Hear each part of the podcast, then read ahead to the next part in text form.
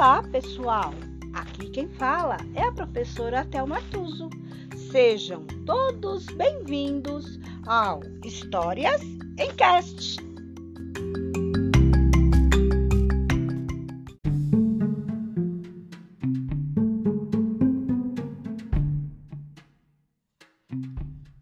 História de hoje: Chapeuzinho Vermelho. Autores: Irmãos Grimm.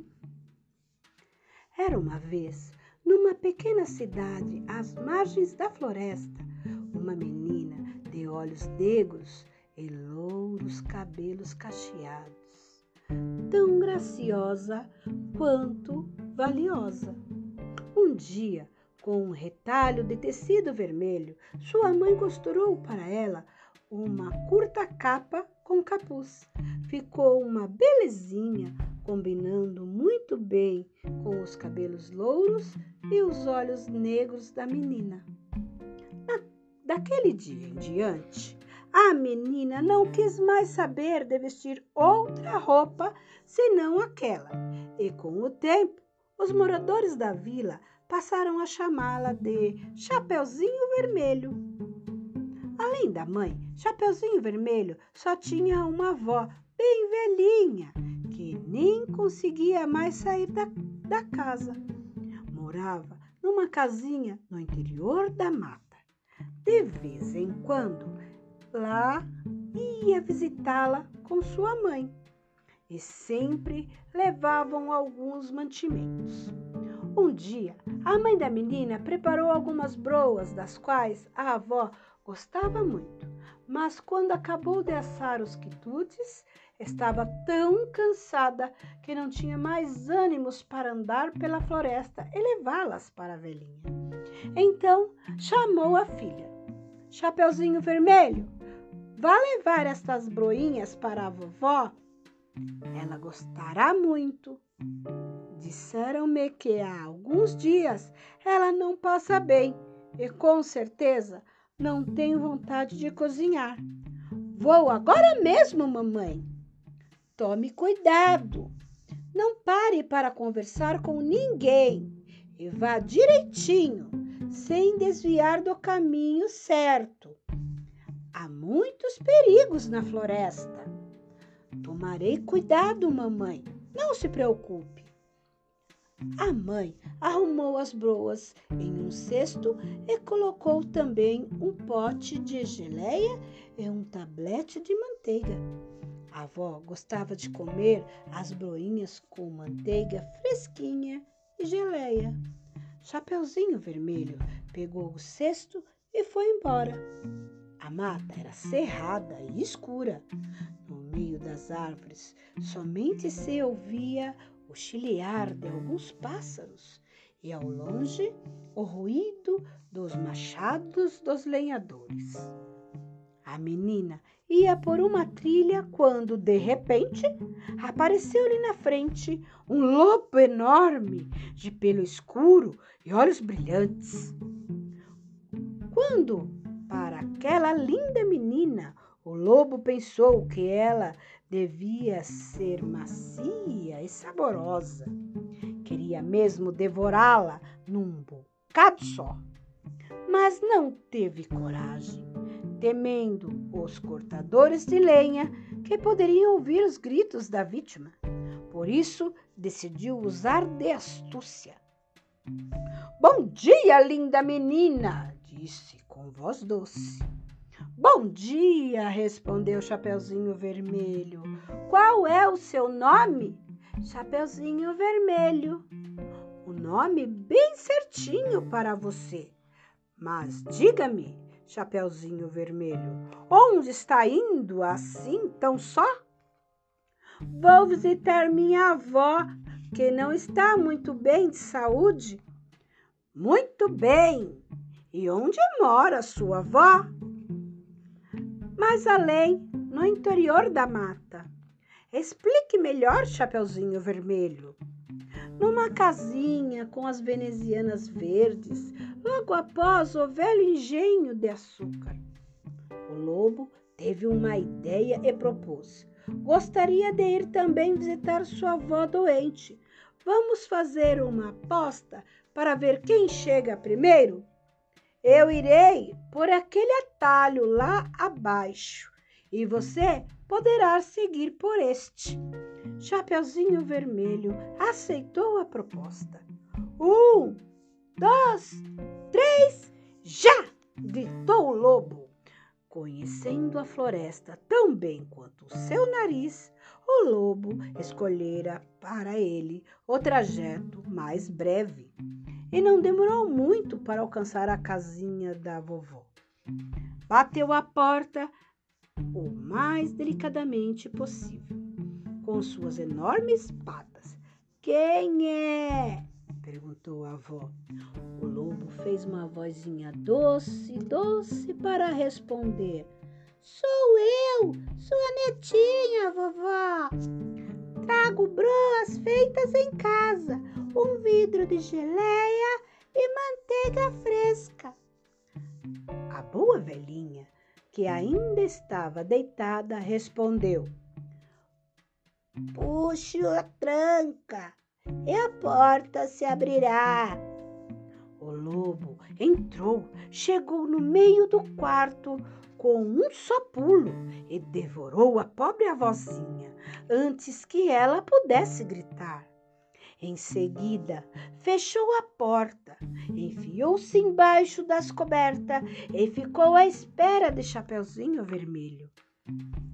A essa altura, Chapeuzinho Vermelho já tinha esquecido do lobo e da aposta sobre quem chegaria primeiro. Lá, andando devagar pelo atalho, parando aqui e acolá, ora era atraída por uma árvore carregada de pitangas, ora ficava observando o voo de uma borboleta, ou ainda um ágil esquilo. Parou um pouco para colher um maço de flores do campo. Encantou-se e, ao observar uma procissão de formigas, e correu atrás de uma joaninha. Finalmente, chegou à casa da avó e bateu de leve na porta. Quem está aí? Perguntou o lobo, esquecendo de disfarçar a voz. Chapeuzinho Vermelho se espantou um pouco com sua voz rouca, mas pensou que fosse porque a avó ainda estava gripada. É Chapeuzinho Vermelho, sua netinha. Estou trazendo broinhas, um pote de geleia e manteiga bem fresquinha. Mas aí o lobo se lembrou de afinar a voz cavernosa antes de responder. Puxe o trinco e a porta se abrirá. Chapeuzinho Vermelho puxou o trinco e abriu a porta. O lobo estava escondido embaixo das cobertas, só deixando aparecer a touca que a vovó usava para dormir. Coloque as broinhas e a geleia e a manteiga no guarda-comida, minha querida netinha. E vem aqui até a minha cama. Tenho muito frio e você me ajudará a me aquecer um pouquinho. Chapeuzinho Vermelho obedeceu e se enfiou embaixo das cobertas, mas estranhou o aspecto da avó. Antes de tudo, estava muito peluda. Seria efeito da doença? E foi reparando. Ô, vovozinha, que braços longos você tem! São para abraçá-la melhor, minha querida menina. Ô, vovozinha, que olhos grandes você tem. São para enxergar também no escuro, minha menina. Ô, vovozinha, que orelhas compridas você tem. São para ouvir tudo, queridinha. Ô vovozinha, que boca enorme você tem! É para engolir você melhor! Assim dizendo, o lobo mau deu um pulo e, num movimento só, comeu a pobre Chapeuzinho Vermelho. Agora estou realmente satisfeito, resmungou o lobo. Estou até com vontade de tirar uma soneca, antes de retornar ao meu caminho. Voltou a se enfiar embaixo das cobertas, bem quentinho. Fechou os olhos e, depois de alguns minutos, já roncava. E como roncava! Uma britadeira teria feito menos barulho. Algumas horas mais tarde, um caçador passou em frente à casa da vovó. Ouviu o barulho e pensou: olha só como a velhinha ronca! Estará passando mal? Vou dar uma espiada. Abriu a porta, chegou perto da cama e quem ele viu? O lobo, que dormia como uma pedra, com uma enorme barriga, parecendo um grande balão. O caçador ficou bem satisfeito. Há muito tempo estava procurando esse lobo, que já matara muitas ovelhas e cordeirinhos. Afinal, você está aqui, velho malandro! Sua carreira terminou! Já vai ver! Enfiou os cartuchos na espingarda e estava pronto para atirar, mas então lhe apareceu que a barriga do lobo estava se mexendo e pensou: aposto que esse danado comeu a vovó, sem nem ter o trabalho de mastigá-la. Se foi isso, talvez eu ainda possa salvá-la. Guardou a espingarda, pegou a tesoura e, bem devagar, bem de leve, começou a cortar a barriga do lobo ainda adormecido. Na primeira tesourada, apareceu um braço de pano vermelho. Na segunda, uma cabecinha loira. Na terceira, Chapeuzinho Vermelho pulou fora.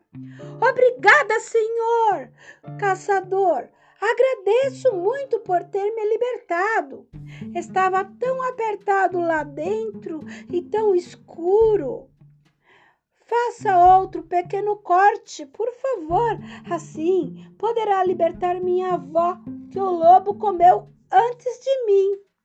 O caçador começou o seu trabalho com a tesoura e da barriga do lobo saiu também a avó, um pouco estonteada, meio sufocada, mas viva.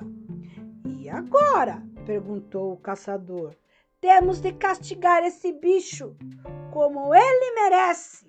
O Chapeuzinho Vermelho foi correndo até a beira do córrego e apanhou uma grande quantidade de pedras redondas e lisas. Entregou-as ao caçador, que arrumou tudo bem direitinho dentro da barriga do lobo, antes de costurar os cortes que havia feito. Em seguida, os três saíram da casa, esconderam-se entre as árvores e aguardaram. Mais tarde, o lobo acordou com um peso estranho no estômago. Teria sido indigesta a vovó? Pulou da cama e foi beber água no córrego, mas as pedras pesavam tanto que, quando se abaixou, ele caiu na água e ficou preso no fundo do córrego. O caçador foi embora contente e a vovó comeu com gosto as broinhas. E Chapeuzinho Vermelho prometeu a si mesma nunca mais esquecer os conselhos da mãe. Não pare para conversar com ninguém e vá em frente pelo seu caminho.